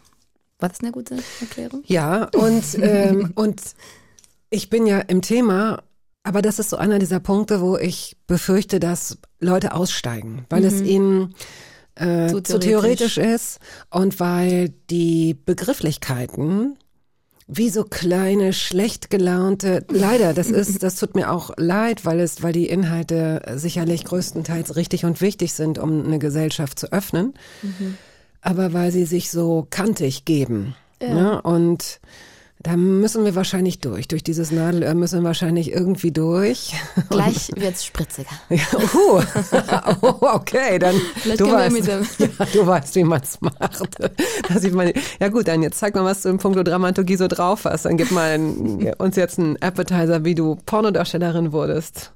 Und Da muss man erstmal durch, durch die Na politischen Begrifflichkeiten. okay. Und jetzt kommen wir zum Das hätten wir am Anfang der Stunde sagen sollen. Stimmt. Es werden, es werden ein paar elende, äh, theoretische, aber sehr wichtige Sätze fallen. Die müssen Sie sich anhören. Das ist wie so Zustimmen zu den äh, Geschäftsbedingungen. Genau. Weißt du, scroll, scroll, scroll, ja, haken. Und jetzt, los, komm, zeig mir, worum's, jetzt, zieh dich aus. So, Meinst du ernst? das stimmt ja. Nie, nie war es so einfach, einen, einen Gesprächsgast hier nackt im Studio sitzen zu haben. Pass auf, wir machen jetzt, wir ordnen uns, machen eine kleine Pause, äh, Musik und danach, das ist der beste Cliffhanger ever. Danach erzählst du uns, ähm, wie das war, dein erster Dreh als Pornodarstellerin. Und dann sprechen wir auch mal über, ja, über vernünftige und unvernünftige Dinge, würde ich sagen. Wunderbar. Peaches hast du mitgebracht. Wer ist, kannst du Peaches in zwei Sätzen erklären? Uh, schwierig. Pitches ist eine tolle Künstlerin, Showmeisterin, Musikerin aus Kanada, die aber in Berlin lange gelebt hat und einfach unfassbar powervolle Musik macht, die ich meines Empfindens nach einfach total befreiend und lustvoll und laut ist.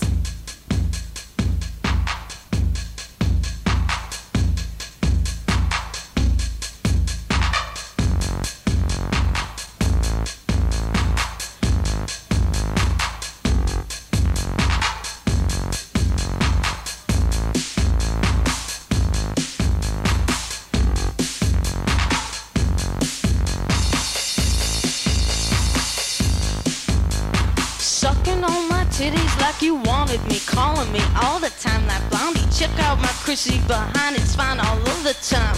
Like sex on the beaches. What else is in the teachers of peaches? Huh. Na, sind Sie wieder da? Sind Sie noch dran? Äh, Radio 1, die Hörbarust.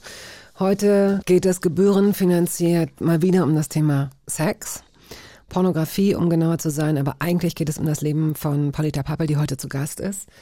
Du warst Anfang 20 und ähm, hast gespürt, dass Pornografie und auch die Darstellung in einem Porno dich reizen würde. Ja. Wie war es denn dann, als es tatsächlich dazu kam? Es Hast du eine- denn, darf ich, eine Frage muss ich noch stellen. Ich finde, das Körpergefühl ist auch nicht unentscheidend. Äh, denn ähm, viele Menschen haben, glaube ich, Blockaden mit ihrer eigenen Sexualität, weil sie ihre eigenen Körper nicht gut akzeptieren können und deswegen nicht loslassen können. Und deswegen auch nicht fancy, verrückte Sachen ausprobieren wollen wahrscheinlich. Mhm, absolut.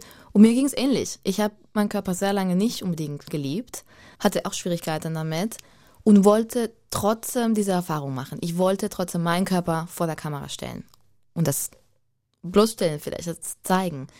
Und es war, also mein allererster Dreh war wirklich eines der schönsten Tage meines Lebens. Ui. Tatsächlich. Es klingt sehr kitschig, wenn ich das so sage. Aber es war, ich war natürlich super nervös. Aber es lief nämlich so, wir, ich kam da an, ich wusste natürlich, wer da alles ist und wir haben erstmal geredet. Und erstmal wurde mir gefragt, worauf stehst du, worauf stehst du nicht, was sind deine Grenzen, was sind deine Vorlieben. Und ich stand da und dachte mir so, das hat mir noch niemand gefragt, ich weiß es gar nicht, warte mal, muss ich kurz drüber nachdenken. Weißt du, ich hatte schon so oft Sex gehabt und so viele One-Night-Stands. Hast du jemals, hat dich jemals beim One-Night-Stand gesagt, sag mal, wie, was, worauf hast du jetzt Lust, so? Ich finde, man weiß nicht immer bei jedem One-Night-Stand, dass es ein One-Night-Stand bleibt oder blieb. Stimmt. Und ich finde, ich, ich finde, auch da gibt es so viele verschiedene Herangehensweisen. Denn einerseits war mir immer bewusst, dass wenn ich das nicht abfrage bei einem Mann oder ihn mich das nicht fragen lasse, dass ich möglicherweise was kaputt mache für alle Frauen, die danach kommen. Aber mich hat das nie interessiert, weil ich das Gefühl hatte, ich gucke mir das jetzt an und das wird schon, wenn, wenn mir irgendwas nicht gefällt, werde ich es so machen, dass es mir gefällt. Also das werde ich irgendwie, ich war da recht selbstbewusst, hatte aber immer im Kopf, Klammer auf, was, wenn der das jetzt verallgemeinert und andere Frauen, ne? Da hast du möglicherweise einen, einen Mann gerade an dem Punkt, wo er anfängt, sich zu öffnen und sensibler zu werden. Dann sagst du als Frau, nee, lass mal nicht quatschen, lass mal machen. So, auch doof. Aber gut, Als ich verstehe, was du meinst. Ja, leg los jetzt, komm. Ja, nee, ist ja auch, es ist ja auch alles, es ist ja alles okay. Ne? Mhm. Aber da sind die Wir haben ja- Widersprüche wieder, ne? Genau, wir haben ja gesagt, es gibt kein richtig oder falsch. Natürlich nur richtig oder falsch, was für dich richtig und falsch ist. Ich glaube trotzdem, dass Kommunikation schon wichtig ist, aber ich finde, also so wie du mir das gerade erzählst, denke ich schon, dass du ein Gespräch geführt hast. Der war vielleicht nicht verbal und nicht so, okay, wir setzen uns jetzt hin und reden darüber. Aber es wirkt auf mich, so korrigiere mich bitte, wenn ich mich irre, dass du das schon irgendwie die, die Kommunikations, die nicht verbale Kommunikationsfähigkeit hattest, eben die Sache so hinzubiegen, wie du das zu kommunizieren, was du wolltest und was du nicht wolltest. Das ist der Tanz, das ist die Verführung oder das ist die äh, das Vorspiel oder wie auch immer man das nennen will. Also wir haben es ja jetzt auf, auf, auf One-Night-Stands oder Affären oder so. Ne? In einer Beziehung ist es natürlich was ganz anderes. Und da spielt dann auch, ah, es gibt so tausend interessante Themen, in das das so reingreift. Da spielt ja dann, da kommt ja dann auch zum Sex das Vertrauen dazu. Und auch da gehen, gehen Menschen wieder so unterschiedliche Wege. Die einen fühlen sich dadurch stimuliert.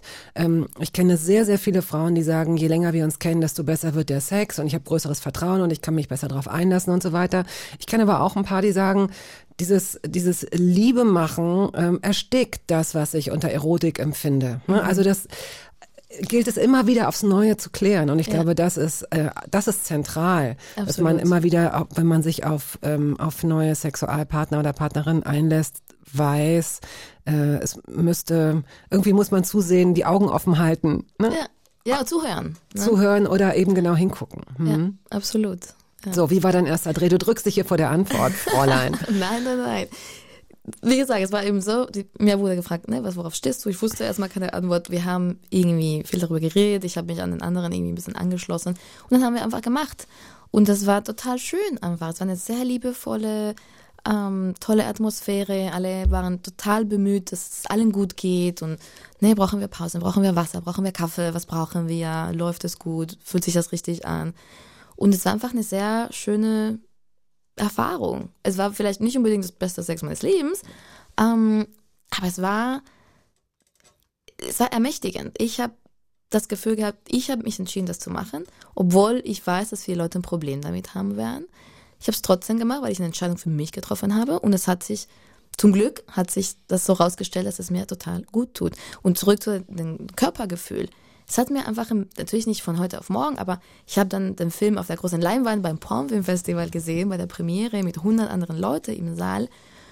Und das war total befreiend zu sagen, so ja, ich kann hier stehen und ich bin da nackt auf der großen Leinwand und habe Sex und sehe natürlich nicht unbedingt, ich finde nicht, dass ich toll aussehe, aber das ist egal.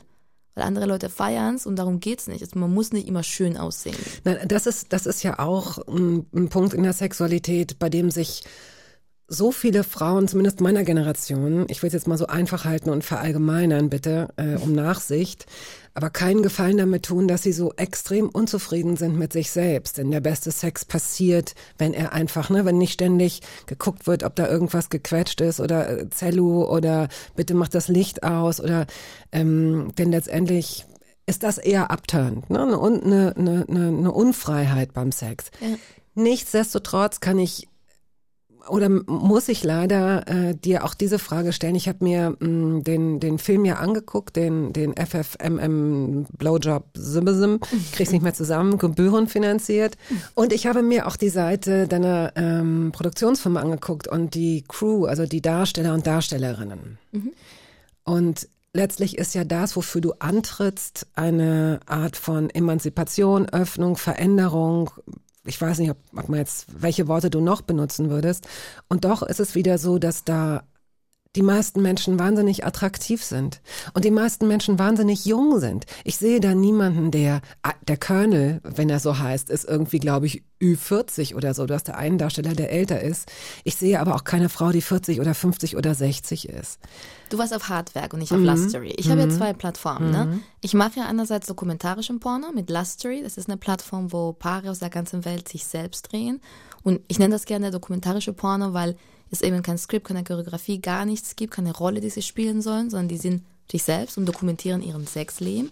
Und da gibt es tatsächlich mehr Vielfalt. Da würde ich dir gerne einen Zugang zu Nein, schenken. aber das ist nicht das, was ich meine. Aber denn, du meinst Hardwerk. Ja, denn ich, ist eben diese die andere Produktion, also Genau. das Filmstudio, was ich ja auch Ja. führe. Und Hardwerk sind in erster Linie sind das Gangbangs.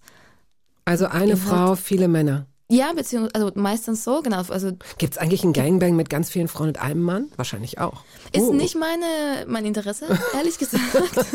wir während, wir haben schon Gangbangs gemacht, wo unterschiedliche, also wo eine Frau in der Mitte war, wo dann auch Frauen in, bei den Bangers, sage ich jetzt mal, so bei der Gruppe, die halt, also nicht im Zentrum und non- non-binary äh, Menschen und wir wollen auch ein rein schwules Gangbang machen. Also wir machen auch unterschiedliche. Die Idee dahinter ist einfach diese diese orgiastische Gruppensexsituation, wo eine Person in der Mitte ist und alle anderen sozusagen ihr zuarbeiten. Ja, okay, Sie bedienen.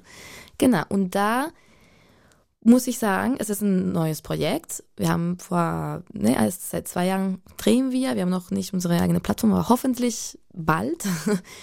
Und da arbeite ich einfach mit Menschen, die richtig Lust drauf haben, mit mir zu arbeiten. Und die meisten Menschen in der Szene sind tatsächlich junge Menschen, da hast du völlig recht. Genauso wie in Hollywood auch ne, vordergründig Menschen sind, die normativ, sage ich jetzt mal, Schönheitsidealen entsprechen. Aber ja nur, weil die anderen nicht sichtbar sind, weil sie keine Rollen bekommen. Wie viele 40, 50, 60, 70-Jährige warten darauf, wieder sichtbar zu werden, bekommen aber keine Angebote. Und das nur als kleines Winken, also ähm, ich werde eh nicht Abonnentin. Es, das ist ja geil, das ist eine Bewerbung, wie geil. Oh Mann, ey, ich möchte dich nicht in die roten Zahlen bringen, ganz ehrlich. Super, die Vorstellung. Hi, das ist unsere letzte Hörbar. Wir sind jetzt seit 21 Jahren dabei. Es hat mir immer wahnsinnig viel Spaß gemacht. Aber ähm, ich nenne mich jetzt Betty LaBouche und ich bin Queen of Gangbangs. yes!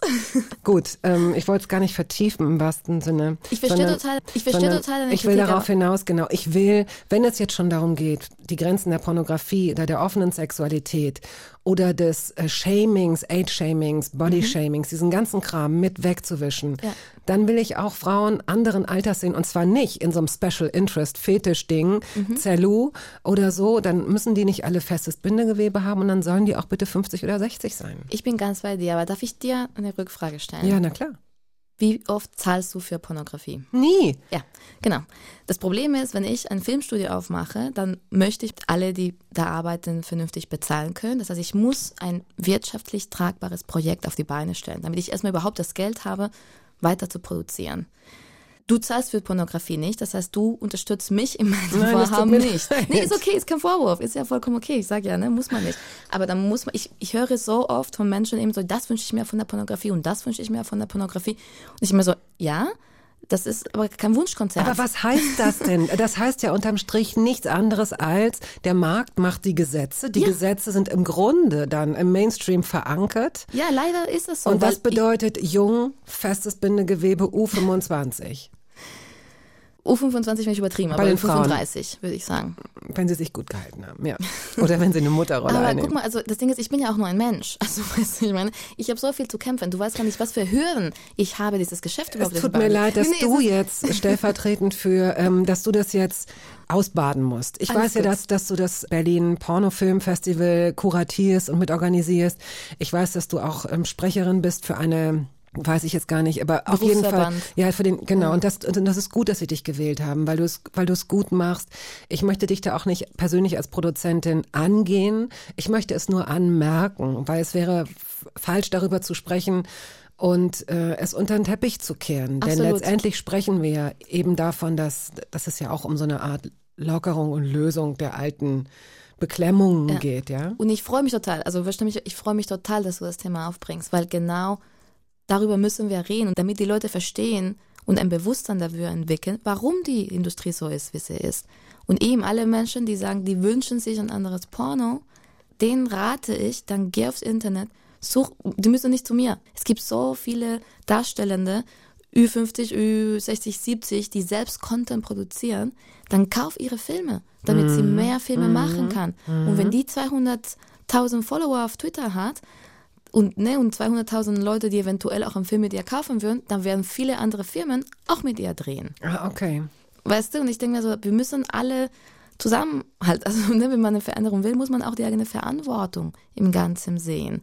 Und deswegen, also, um, mit ein, eine Möglichkeit, damit es mehr Vielfalt in der Pornografie gibt, wäre die Hürden und die Diskriminierung, die es gegen diesen, diese Industrie gibt, aufzuheben, damit Menschen innerhalb der Pornindustrie einfach anderen Handlungsraum haben. Gut, dann gucken wir jetzt mal nach dem nächsten Song, was dann da aber auch passieren könnte, damit wir auch nicht, dass du jetzt hier die ganzen möglichen potenziellen negativen Seiten ausbaden musst. Du kannst auch sagen, stopp, wenn du das Gefühl hast, dass du zu sehr vor den Karren gespannt wirst und zu sehr äh, für das große Ganze antworten musst. Jetzt erstmal Musik. Du hast Partygirl mitgebracht. Michelle, wie wird sie denn ausgesprochen? Gurevich? Gurevich, glaube ich, ja. Einfach hören oder gibt es dazu eine Geschichte? Einfach hören.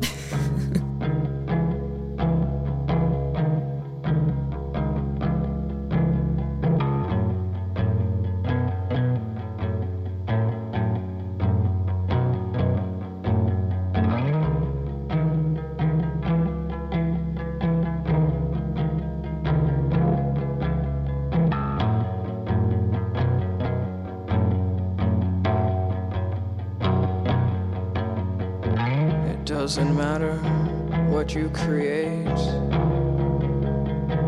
if you have no fun. Paulita Pappe ist heute hier zu Gast. Sie ist Pornofilm-Produzentin, Regisseurin, ehemalige Darstellerin. Du hast gerade eben gesagt, es würde der, dem Begriff der Pornografie helfen und der Öffnung der Pornografie, wenn die, wie hast du es genannt? wenn die Vertriebswege sich ändern würden. Und dazu gehört, dass wir Pornografie einfach als Filmgenre sehen und nicht gesondert behandeln. Aktuell haben wir ne, im Strafgesetzbuch eine de juristische Definition von Pornografie. Jetzt wird es wieder theoretisch, aber halt mal kurz. durch. Ja. Ähm, das haben wir ja nicht für Horrorfilm oder für irgendeinen anderen Genre. Das brauchen wir auch nicht. Es ist obsolet. Wir können einfach sagen, hey, Pornografie ist einfach ein Genre und wir können sehr gerne diesem Film, was ja, diese Filme sind ja Filme, genauso wie andere Filme behandeln. Die können auch eine FSK 18 bekommen, meinetwegen, und da sind wir beim Berufsverband zum Beispiel, ne, Pornoindustrie, äh, total offen darüber zu reden, wo man vielleicht neue, was Neues entwickeln sollte. Dass man sagt, FSK 18, FSK 18 Hardcore, keine Ahnung, könnte man ja. Ne, FSK Aber FSK ist nochmal zur Erinnerung die freiwillige Selbstkontrolle. Genau, das eben. Und das, diese freiwillige Selbstkontrollen gibt es ja in allen Ländern. Und das sind eigentlich sind das, die, die sind freiwillig gewesen, weil es war eine Art, wie die Filmindustrie gegen Zensur angegangen ist. Die haben gesagt, so, hey, zensiert uns nicht, wir machen es selber. Wir machen hier eine Kategorisierung und sagen, das ist äh, ne, altersgerecht für ab 12, ab 16, ab 18, whatever. Wenn wir das Gleiche machen würden für Pornos, dann könnten wir Pornos anders vertreiben. Das hieße, aktuell ist es so, ein Porno ist immer indiziert in Deutschland. Das heißt, es gibt nur sehr wenige Wege, wie ich diesen Porno verkaufen kann. Und das zwingt mich und alle anderen auf einem, auf einem freien Markt, was einfach ziemlich doof ist und wo es sehr schwierig ist, sich zu behaupten, wo es sehr schwierig ist, ein wirtschaftlichen, tragbaren Geschäft daraus zu machen. Als leicht, als, als nicht Mainstream äh, genau. weil die Big Player auch da riesig oder, sind ja, und mhm. man schwierig dagegen kommt. So.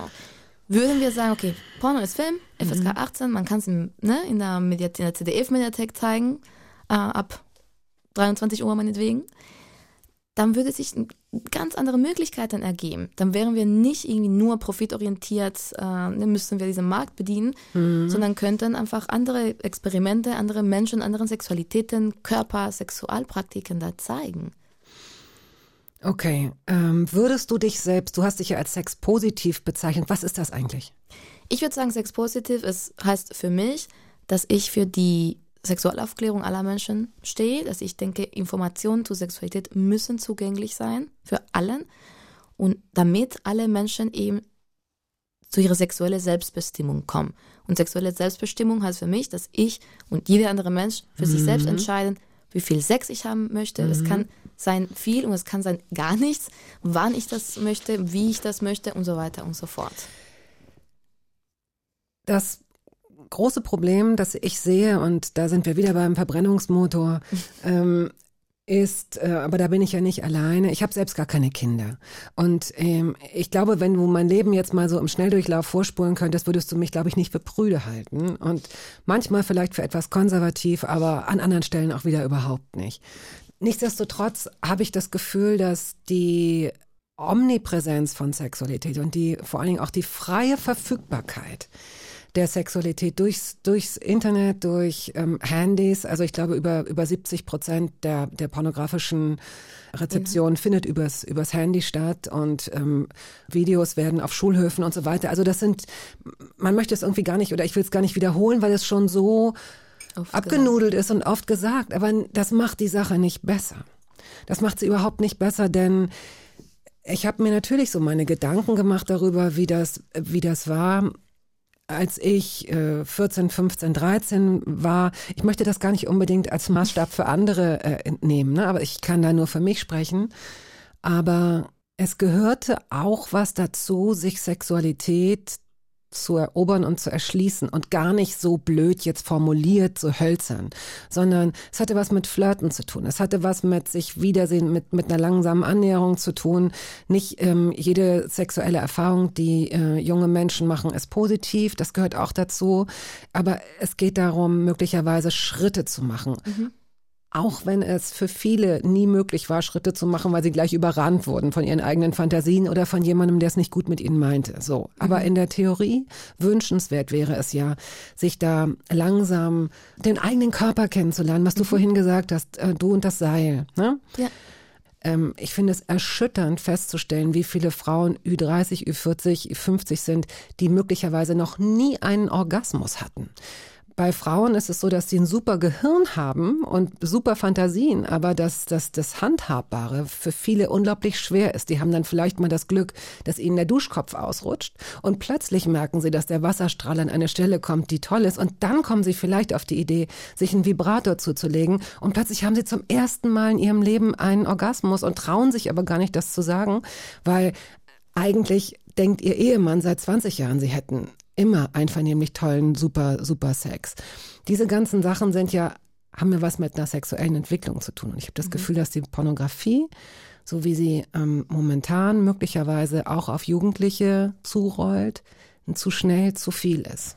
Interessant, weil gerade hast du mir ein Bild davon gebildet, von ne, Menschen, Frauen, die Ü30, Ü40, Ü50 sind, die eben nicht mit dieser Allgegenwärtigkeit von Pornografie aufgewachsen sind. Na, mit Körperlichkeit eher so. Ja, aber ähm, die ein sehr trauriges, oder traurig ist vielleicht viel zu werten, ich will das gar nicht werten, aber die eben kein gutes, oder kein gesundes, positives ne, Gefühl gehabt haben zu ihrem Körper, weil sie erst danach ne, seit eben viel zu spät irgendwie ihren Körper entdecken.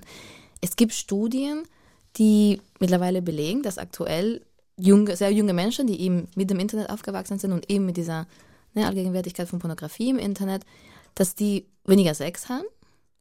Das heißt, das, diese Idee, dass die übersexualisiert sind sozusagen und dass die diese Schritte dann nicht lieben, zeigt sich gerade so nicht. Darf ich kurz fragen, Ja, kann das gerne. auch daran liegen, dass Sie das Gefühl haben, dass das, was Sie da sehen, was ich gesehen habe in der Zeit, war vielleicht mal eine verschämte, vielleicht sogar gut gemachte Szene. Stichwort, wenn die Gondeln Trauer tragen. Ein hervorragender Film Anfang der 70er, ähm, wo man bis heute nicht weiß, ob die beiden äh, ähm, Hauptdarsteller äh, vielleicht wirklich Sex hatten miteinander. Eine unglaublich erotische, nahe ähm, Szene.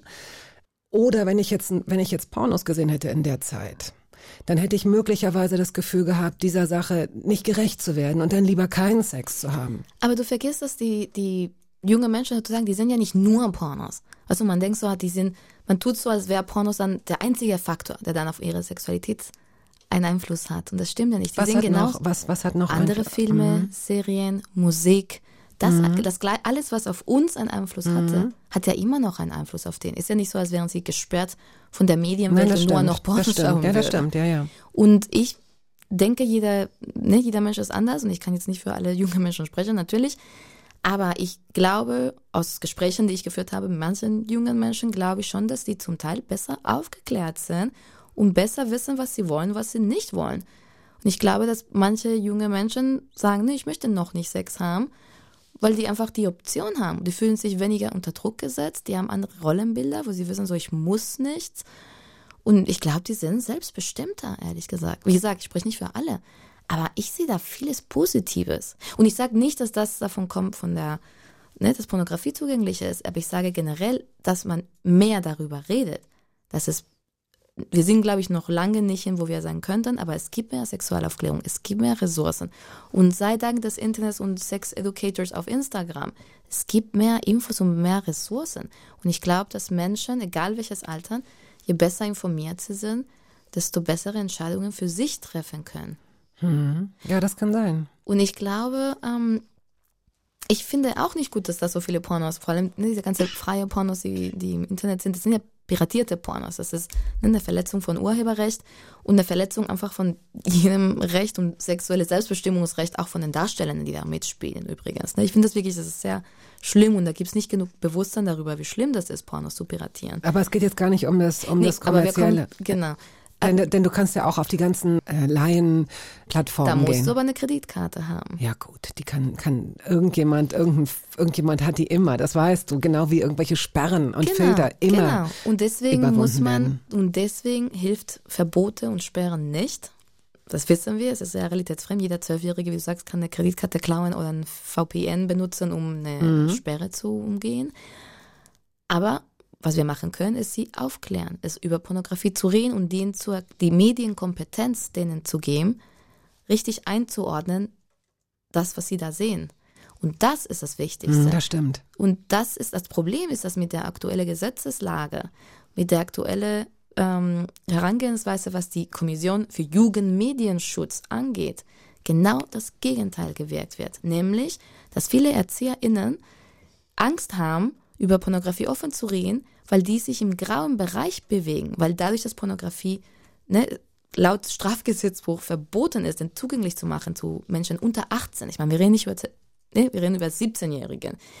Wenn eine Erzieherin Naja, im Zweifel reden wir vielleicht auch über 13- oder 12-Jährige. ja, genau, aber de, de facto ist es so eine Erzieherin, die irgendwie eine, ne, eine Klasse mit 17, mit 16, 17-Jährigen aufklären möchte über Pornografie, muss ganz doll aufpassen, was sie sagt, weil sie könnte in Schwierigkeiten kommen mit dem Gesetz. Und ich denke mir so, sorry, das ist ja genau das Gegenteil, was wir brauchen. Also wir brauchen Aufklärung, wir brauchen einen offenen Dialog dafür, darüber, damit Menschen, wie gesagt, nicht alleine gelassen werden mit diesen Inhalten. Ich will nicht, dass irgendjemand unter 18 meine Inhalte sieht. Dafür mache ich das nicht. Ich möchte gerne vernünftige technologische ähm, ne, Werkzeug und das und alles, was ich in der Hand habe, machen wir. Ne? Wir haben Filter, man kann unsere Seiten sind auf RTA und ne, es gibt bestimmte Filter, wo man sich einfach selbst freiwillig anmeldet und dann kannst du einfach an, auf jedem Device, auf jedem Telefon oder Computer oder egal was, diesen Filter anlegen und Okay. Seiten werden nicht gezeigt.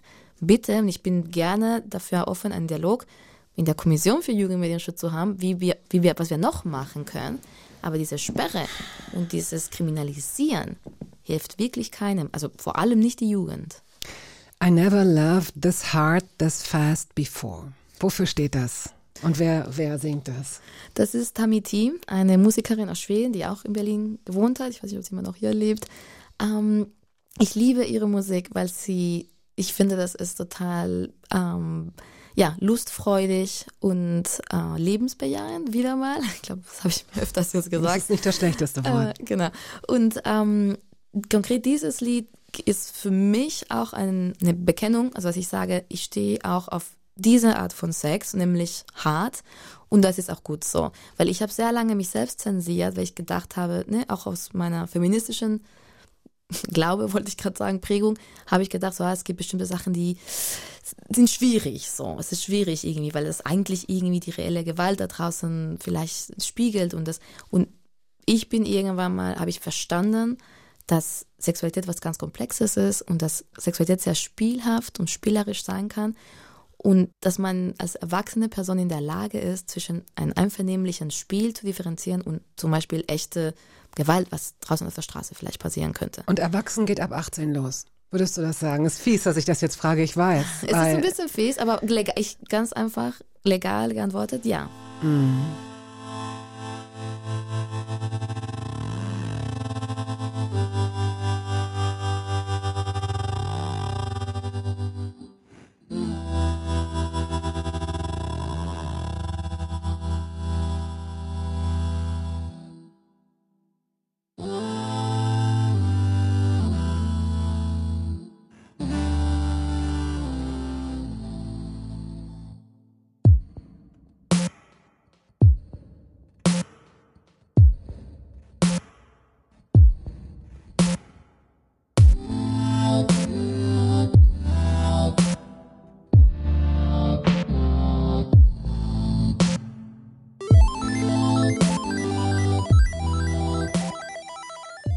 Paulita Pappel ist heute hier zu Gast. Das ist unser letzter Gesprächspart zum Thema Pornografie und Sexualität.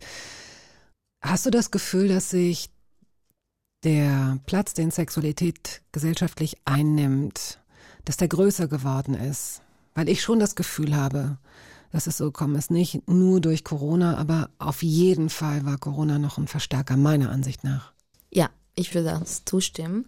Ich würde sagen, schon seit zehn Jahren hat sich vieles Mhm. geändert. Und ich glaube, medienmäßig, es gibt viel mehr Rezeption und viel mehr Also neue, viel mehr Aufnahme. viel mehr Aufnahme, genau, von, von Sexualitätsthemen.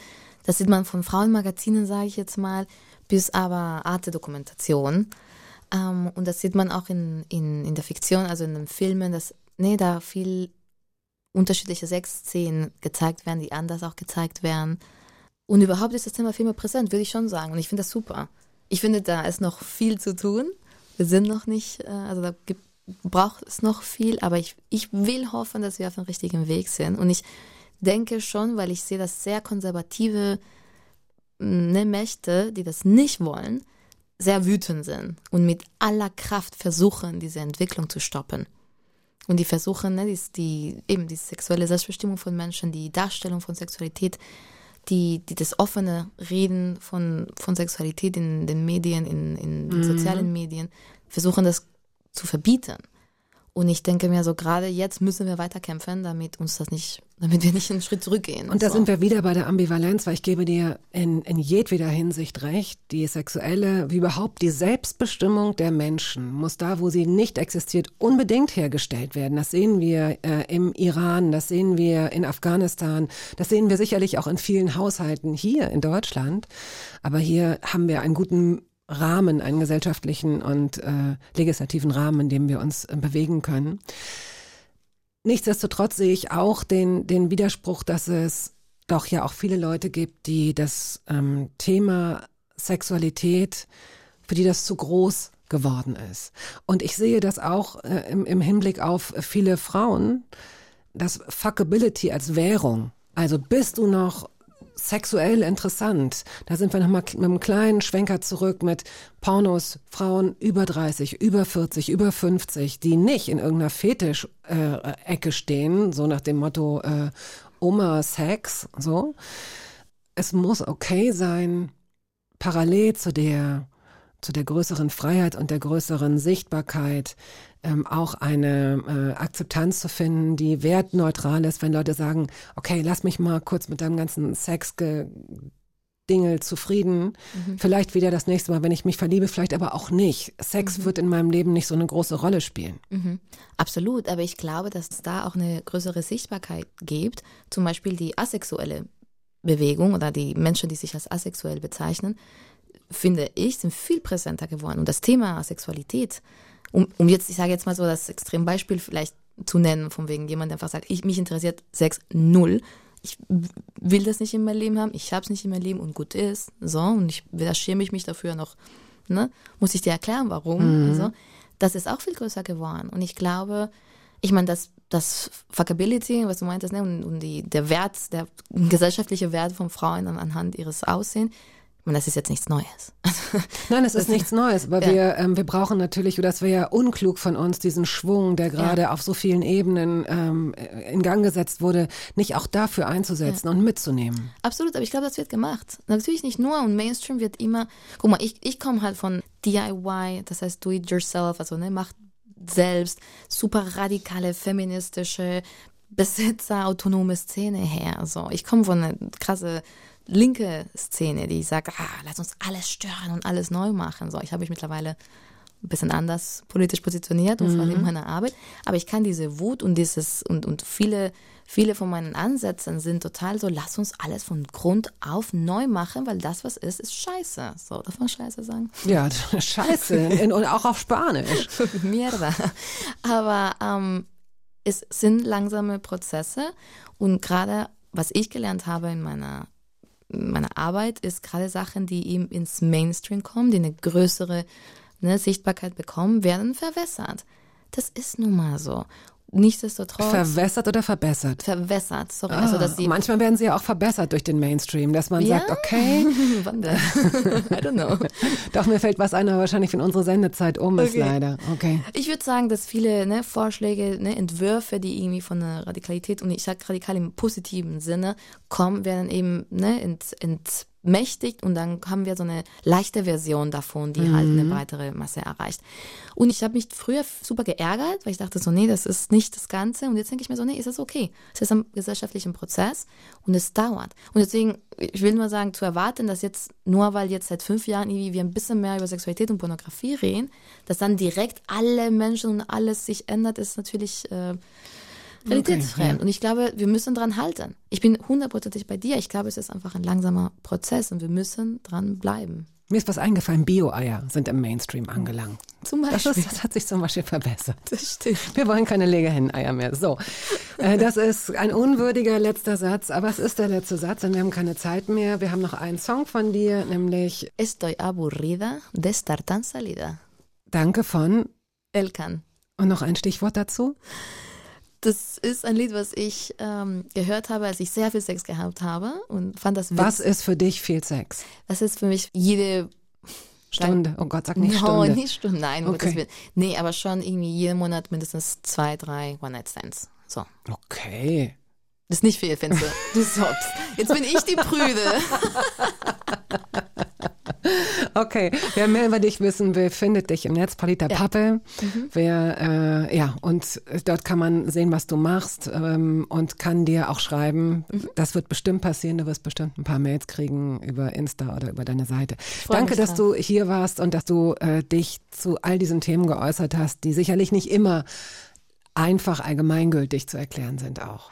Vielen lieben Dank. Ich fand's sehr schön. Danke. Tschüss. Ciao.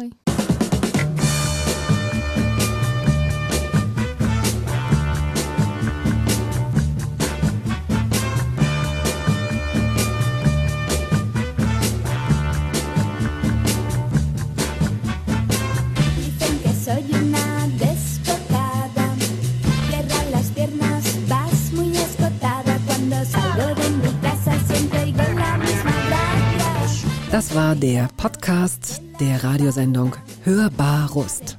Wir hoffen, dass es Ihnen gefallen hat. Wenn Sie möchten, Sie können ihn abonnieren.